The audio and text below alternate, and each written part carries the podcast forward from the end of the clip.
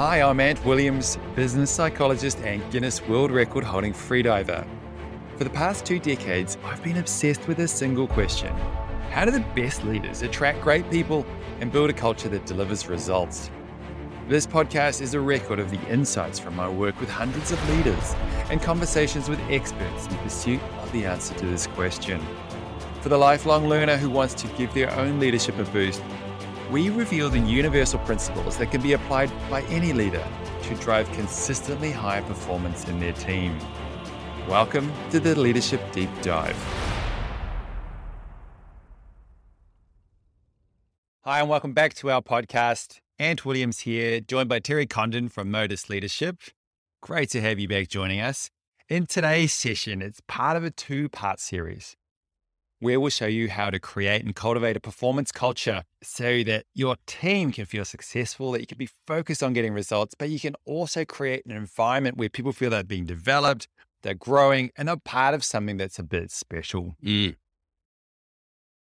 I don't know about you, but a lot of the leaders that I've worked for over my career have been quite good at this. Yeah, I actually think I've You've been- you've been I- I've been lucky. lucky. You've been yeah, real I think I have. Now, admittedly, I've been in consulting for 15 years. And in consulting, we typically find really performance oriented cultures. So that Mm. means lots of feedback, lots of conversations about how you're going and where do you want to be developed. Yeah. So I look back and go, geez, I've had some good role models in this area. How about yourself? Have you found the same thing when it comes to performance cultures and, and how leaders drive that? You've had a good bag or Yeah, I think mixed. Mixed. Some really good and and some really missing the mark and actually completely ignoring it, to be honest. not even discussing it? Yeah, just almost an afterthought. It was more just you get in, you do your day to day grind type thing. Well, it's Yeah. interesting because I think when it comes down to how do you build a performance culture, because a- a lot of people ask us this, they come to leadership programs, or even maybe they're the people engaging us to, tr- run programs for their team, is they say, how do we create a performance culture within our team? Mm. And I think so much of it comes down to what the leader does, and in particular, what conversations they have with their people. And, and that's where I want to focus initially is around, well, what does it look like to have a performance culture? What's the benefit of it? What do I get as a leader? What does my team get? And then in that second part, I think we should dive in and really teach people how do you build it? Like, Mm. how do you have the conversations that really count in order to build that culture within your team? Yep. So there are lots of different ways to go about this, but when it comes to what makes a really effective leader, we've talked about coaching, we've talked about giving feedback, how to have difficult conversations. There's a lot of things we've covered that are really important in leadership, but I don't think that takes anything away from the importance of being able to create a culture that is focused on outcomes, focused on getting results. Now, remember we did Lencioni's pyramid a while ago, and we said if you want a high performing team, then at the very top of that, focus on business results. Yep. So it does start there. If you're going to focus on results, it has to start with a commitment by us as the leaders to have conversations about what performance really looks like. So the thing that often I think prevents us from doing this as well as we could is that we get so busy as leaders. That's the number one reason I, I hear uh, is, oh no, I'm too busy focusing on all this really important stuff that's going on. This is just another thing to have one-on-one conversations with people about their performance. So inevitably what happens is that every time we catch up, we're talking about status updates, projects that you've got on, initiatives, green light, red light, traffic light stuff around how we're going. And, and, and I forget to talk about you and ask Mm. you about how you're going and are you being developed and what's next for you. Yeah, that's interesting because if you think about it, the focus is uh, on the aggregate a lot, and it's the individuals that make up the aggregate that, that are driving that performance, and we can miss that because it's easier to just to talk about the aggregate. Yeah, but okay, just to play the devil's advocate, why wouldn't I just go and employ lots of people who are already just super highly capable people, come and just punch the lights out, perform really well? Surely if I just recruit people really well, my job's done. We'll have a performance culture. Yeah, that sounds great. um, but we both know that humans are humans. We have good days, we have bad days, we come up against different challenges, we're seeing different things happen in our lives. All of these impact our performance. Yeah. So if we're not addressing that at an individual level, we are really missing out on helping these people really reach their potential. Yeah. And I think when it comes to recruiting the right people, for me, I, I want people who bring the right skill set, but I know I can build skill. Yeah. The other thing I want I really want is motivation. Mhm. So people are coming in highly motivated. And one of my favorite sayings is employ people who are highly motivated and inspire them to do great work. Mm. So if you don't, if you hire people who are unmotivated to come and do great work and try to inspire them, it doesn't matter what you do. I don't think it's so hard to motivate people if you don't recruit one in the first part. So let's assume that's a given. You've hired people who are highly motivated. Then it comes down to what we then do as leaders, the conversations we have, the way that we interact with them Mhm. to, in order to build that performance culture within our team. Really? So some of the key things, you got to be able to give great feedback around how people are performing. That's got to be the heart of a lot of this. Yep. I also think it's about setting really clear direction and purpose and what good looks like. Mhm. And just constantly having this tension there about wanting more growth, Yeah. more innovation, better outcomes for clients. There has to be that flavor of almost like a positive tension in the air, right? Yeah. We know that motivation, it's a byproduct of progress. So whatever we're doing, we need to be fostering that progress to help people stay motivated. It's almost critical. You can have someone who's very intrinsically motivated to do the job, but if they're not progressing and they feel like they're stuck and stalling, they're not going to be motivated. Yeah. So it's critical to have this culture that's continually pushing people toward this level of performance and progress so that motivation stays high. So, as a leader, we've got to have these conversations about how you're going in terms of your projects, your initiatives, your tasks, status updates. Yep, got it. But then we've also got to be having these great conversations about development, about growth, about career. Yep. So, what's your gut sense? Do do leaders typically do this well? Do do we have these conversations that count in these small increments and find time during most of our days? Do you think that happens? My gut feel is that a lot of leaders would love to do this better. It's just that the way we allocate and manage our time doesn't always reflect what we want. A lot of the, the work that's required to build these performance cultures, it feels like a luxury a lot of the time because it's not actually the work that we do, if that makes sense. So the problem that we solve as a business isn't the problem we're trying to solve when we build when we build a culture. So when we actually focus time on doing the work to build the culture, it feels like we're doing that at the expense of what we actually do. Yeah, in terms of getting tasks done and Yeah, projects yeah. completed. So being busy always wins out. Being busy wins yeah, being out. busy. yeah, and ultimately it comes at the cost of that sense of progress, that sense of success, because we're always just majoring in the minors a lot of the time. What's right in front of us? When I first joined a consulting firm, oh, it's going back a while now. It must be nearly 10 years ago. I remember I was in my first week there and I was trying to work on a client solution on, a, on, a, on an issue that a client had. And I, I remember I was sitting there and I was staring out the window a bit, trying to collect my thoughts, really think through how I'd go approach this. I'd probably been looking intensely at a blank bit of paper for about a good 10 minutes when the lady next to me, she turns around, looks at me and she goes, listen, if you want to fit around in around here, you're going to have to do some bloody work. That's great. Okay. So good, good performance culture here, have we? Yeah, so that's not what we're talking about, is it? No, but it's, I think it illustrates to me how people assume that a performance culture is one where we work all working really hard and really fast, Yeah. but it's not. Mm. It's actually around being able to create an environment where people do their best work. Mm-hmm. And it doesn't mean that we just get on top of people and, and constantly put pressure on them. I think it's, I think it's more nuanced than that. The focus there is on your input, not on the output. Right? Yeah. In 'Cause- that situation was. Yeah. Uh, when we talk about a, a performance culture, the focus is on outputs, the focus is on results. We can be very busy, but that doesn't guarantee we're getting results.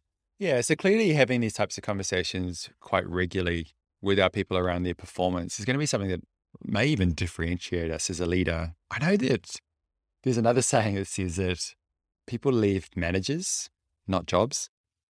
Yeah. So there's something in that because if I'm constantly having conversations with my team members just around the work, then is that really going to engage them? Are they going to be thinking, "Oh, awesome! I'm looking forward today with a real sense of purpose"?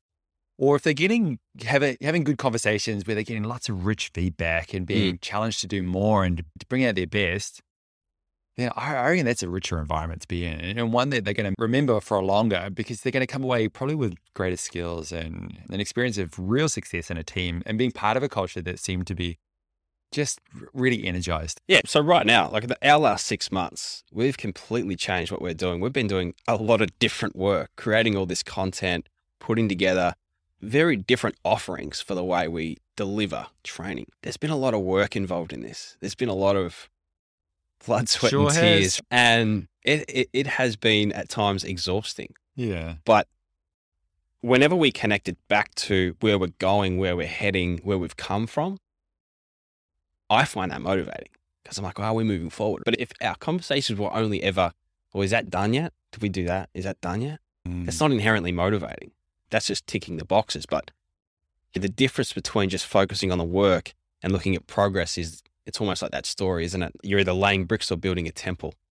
If we're not helping people see that they're building temples, it's very hard to get performance. So what I take from that is a lot of it's about setting the direction and getting people excited about where the team is going. So Yeah. that's obviously a really big part of this. Yeah. And then I guess the second part to it is then letting people know how they're going in terms of bringing us forward towards that mission, that outcome. Yeah. There's been days where I've come in, I'm like, man, we've got so much stuff to do. And I'm Yeah. feeling overwhelmed about how much is on the plate. And then we have this conversation, man, like there's these two or three big opportunities in front of us. If we can just do this and It's you go, exciting, hey? yeah, you get back into Yeah. it. Whereas otherwise, you just stare at the screen going, oh man, like this." Well, otherwise much you're just to do. coming in and doing work. Yeah. And we don't want that. We don't want you just coming and doing work. We actually want it to be really engaging as a workplace. And I think people don't like to just plod. Maybe some people do, but I think the majority of us actually want to be stimulated in the work environment because we spend so much time here. Yeah. We want it to be a lively environment. Yeah. So it's got to come down to a lot of the conversations that we have as leaders with our people, with our team members, and in a way that really eh, brings out the best in them, really unlocks their potential. Yeah. So we've talked in the past about coaching. We've talked past about how to give and receive feedback. But what I don't think we have really covered off on that I want to do here is talk about the different types of conversations that we have to have as a leader with our people. Yep. So, for example, we've all heard of the performance review that takes place, I don't know, every six months or Mm. once a year. And we know that it's quite a formal process. Often there's rankings that take place at the end, which will impact how much you earn for the next year. And so there's often a lot of tension around these. But yet, they're still a very good benchmark to show you how you're going right now. Mm. The opposite end of the spectrum, you have these small, fast check-ins, just quick. How you going? I Been thinking about this. Hey, notice this. Hey, on this project, have you thought about trying it differently by doing this and less of this? I think there's some real magic in those quick moments, those catch-ups, the coaching on the run that we can do, where we're we're giving people feedback, but we're being really savvy to what conversation will bring out the best in someone. Yep. And then there's probably some middle ground as well, with some more planned and methodical conversations around how someone going in their own development. So I think there's a range of conversations we need to be having, all of which will distinguish us by building a performance culture within our team, where each individual understands where they're at today and where you're hoping to help them get to. Mm. Yeah, so what you're saying is basically the main tool for building a performance culture is the performance conversation, right? Yeah. Yeah. Without that conversation, we actually don't show people what to focus on, what matters. Yep. So we define what a performance culture is. How do we go about building one? As we've alluded to, it's about these conversations we have about performance, how we have them, how often we have them, and I guess how we embed them in our normal operating rhythm. For me, one of the biggest differences I notice coming out of a background in sport, moving into more of a corporate space, is how rare it is to have conversations about performance in a corporate space. What compared to sport? Compare, yeah, in sport, those feedback loops are so tight. If you play a game on the weekend, by Monday, the team has had a review of how it went. By the end of Monday, your smaller subgroup that you work with within that team has had a review on how it went. By Tuesday, you've had a one on one with your coach on how you specifically went. And you know exactly what you need to focus on for this next week. Yeah, which is a bit um, different to what happens at work, isn't it? Yeah, and it's not to say that's how it should be in every environment. It's just the difference between how much of an emphasis we put on the performance part, whereas the work part, it's not as emphasized in sport. I reckon this part of it is a level of comfort around being able to have and receive conversations about performance as well. I remember going to a conference once, sitting next to Graham Henry, who had just uh, retired as the coach of the All Blacks. Now, for those of you who don't know much about rugby union, you've probably heard the name the All Blacks because pretty much everyone has. Fun fact for the last hundred years, there has been no more successful team in any sport, in any country, in any code than the New Zealand All Blacks. So sitting next to the to the coach, I couldn't help myself. I had to say to him, "How do you do this? What's the secret of building a performance culture in a team that where everyone in the world expects you to continue winning even after hundred years of being at the top?" And he said, "Actually, yeah, we have a we have a, a way of talking about performance which is so transparent and so frequent. So you Mm. see that it's exactly like you're saying, Terry goes, look, after basically after every game, you get a card and your card has a score out of 10 on 10 things. So 10 things that I want you to be really exceptional at. And I'm going to score you from zero to 10 on all of these. And uh, a panel of us will agree on what how you score on each of these. And then someone sits down with you and has that conversation after every game. Mm. And then we talk about where you're going to improve and how you're going to get the improvement. Man, Yeah. imagine if we did that at the office. Hey, Terry, hey, remember last week? Oh, here's your scorecard. Well, there's a there is a business that's operating this way. oh, really? Who's that? yeah, it's called Bridgewater Capital. Oh, and it's run by a guy called Ray Dalio. It's an interesting TED talk. He pretty much walks you through how this works in his business. He's taken it to the extreme, but but the key insight is the same thing. We've got to tighten those those feedback loops, and we've got to show people how they're going so they can connect the dots. I think it's important we point out here that we're not just talking about these formal performance review types of conversations, No, because incidentally, a lot of organizations are moving completely away from these. yeah, they're quite ineffective the way they had been run, aren't they? Yeah. And there's a lot of research to show that. Yeah. And actually, they can go the other way. Yeah, they can be detrimental. Yeah. I agree with that as well. So I Yeah. think although those are important an important type of conversation that we still need to be able to have for most of us, Mm. really I think the conversations we can get the biggest bang for our buck in terms of creating that performance culture around those daily interactions that we're having with each other. And maybe some of the more formalized catch ups where we talk about you and your development and Yeah. your career and those sorts of things. Well, when we have, when we actually make time to talk about performance with our people, we show them that it really matters. And whatever we make that time for, we demonstrate, yes, this is something I want us to pay attention to. So it was funny. I uh, heard this story about a, a venture backed tech company that had been doing really well. They'd been growing their market share and uh, they were doing well, but their cash flow was poor because basically their teams weren't collecting from the customers like they should have. They were letting bills pile up and Money was coming in. no money. So they're not collecting the cash. So they're like, yeah, we're growing, but yeah, we've got no cash. Yeah. and Selling lots, but no one's collecting it. yeah, the advisor who's in the venture firm comes in and says, how are things going? I'm seeing that things are growing, but cash flow is really not where it needs to be. And the CEO I can't get my people to focus on actually just collecting. I can't get our team to actually do those things that matter, those little things that actually lead to us getting the money. And he said, This is a very easy fix. All you're going to do now is have a meeting every day where you, you sit down with these people and you say, How are we going with cash flow? And just by putting that emphasis on that one thing. So like that laser like focus until it gets remedied. Yeah. So, you know, key point is whatever we make time for, we show people it matters. So, yes, we can tell people that performance matters, but if we're not showing them by having these conversations all the time, then it doesn't really hit. It sounds so simple though.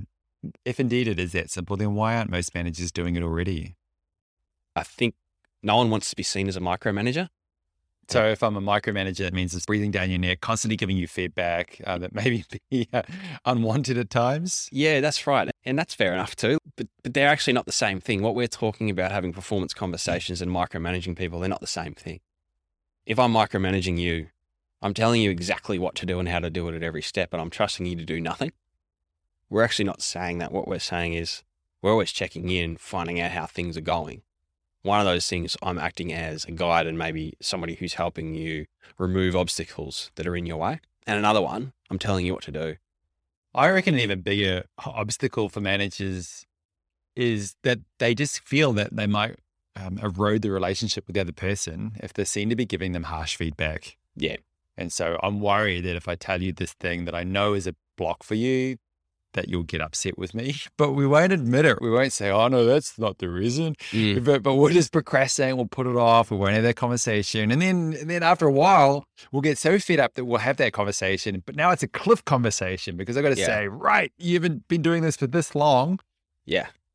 and you got to fix it. But Yeah. by then, it's a bit too late. Yeah, it's a really big thing then. It's a, bit, it's a big deal. Yeah. And people will be upset because you haven't addressed it earlier. Well, what I've found with these conversations and going back to those observations about sport is that it's almost like you get a level of exposure to it. You expect that it's coming. You even seek it out because you know that's the focus. All of these concerns drop away because it's just the way things are done where you're just going, no, we're always pushing, we're progressing, and that's just a part of it. So the emotional response that you might expect or see at times, it actually doesn't actually always exist the way we think it does. Uh, and I think anyone can learn how to do this really well It just has to become the way, part of your operating rhythm, part of the way that you think about your role as a leader each day. So, if anyone can learn how to do it, then we've discussed the benefits of doing it. The fact that you get to become that leader you want to be, you get to build real capability within your team, you get to keep people focused on task and growing their skills. And there's a coaching element to this as well, where we're really unlocking their potential. Mm. All of these things are great. Like you'll be seen as the leader you want to be seen as because your team will be performing, be getting results, getting outcomes. So we know that we're going to embed these conversations about performance into our operating rhythm. There's got to be a variety of conversations we have. We can maybe talk a little bit more about that, but we also have to match the message around each person's performance to where they are today. So you've got to customize. You've got to customize these messages. Mm. So with each person, you're going to have to have different types of conversations about performance, and we're going to cover that next time. Make it easy for us. Yeah. What are the three big broad bucket conversations we need to have, Yeah. and who do we need to have those with? So we'll talk about that next time.